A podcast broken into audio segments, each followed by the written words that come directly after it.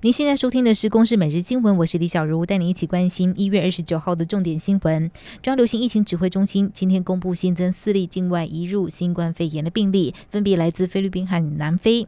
另外，部立桃园医院院内感染事件的后续到今天已经是第五天零新增本土病例。据布桃案八八九感染源之谜，指挥官陈时中今天表示。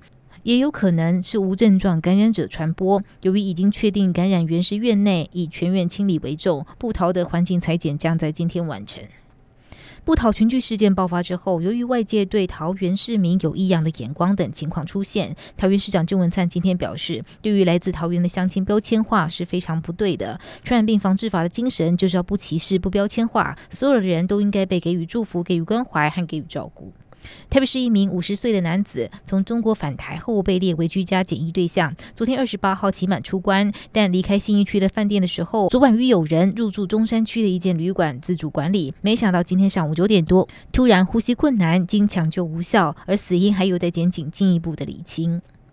行政执行署高雄分署宣布，本周展开新冠肺炎财阀执行专案，针对违反居家隔离检疫以及自主管理的规定却拒绝缴纳的人，将强力执行。今天首波就处理了三件，将义务人的轿车拖回保管，也有另一名义务人承诺分期付款，更有一案是由家人主动帮助清偿。立委苏振清涉及搜狗经营权案，向泰流公司前董事长李恒龙索贿，羁押进监一百七十九天。台北地院今天进行苏振清。及苏正清国会办公室主任于学阳作证程序，中午结束。而苏正清请求交保，保证不逃亡。合议庭也评议考量苏正清已无羁押必要，裁定以一千万元交保，限制出境，每周都要去派出所报道。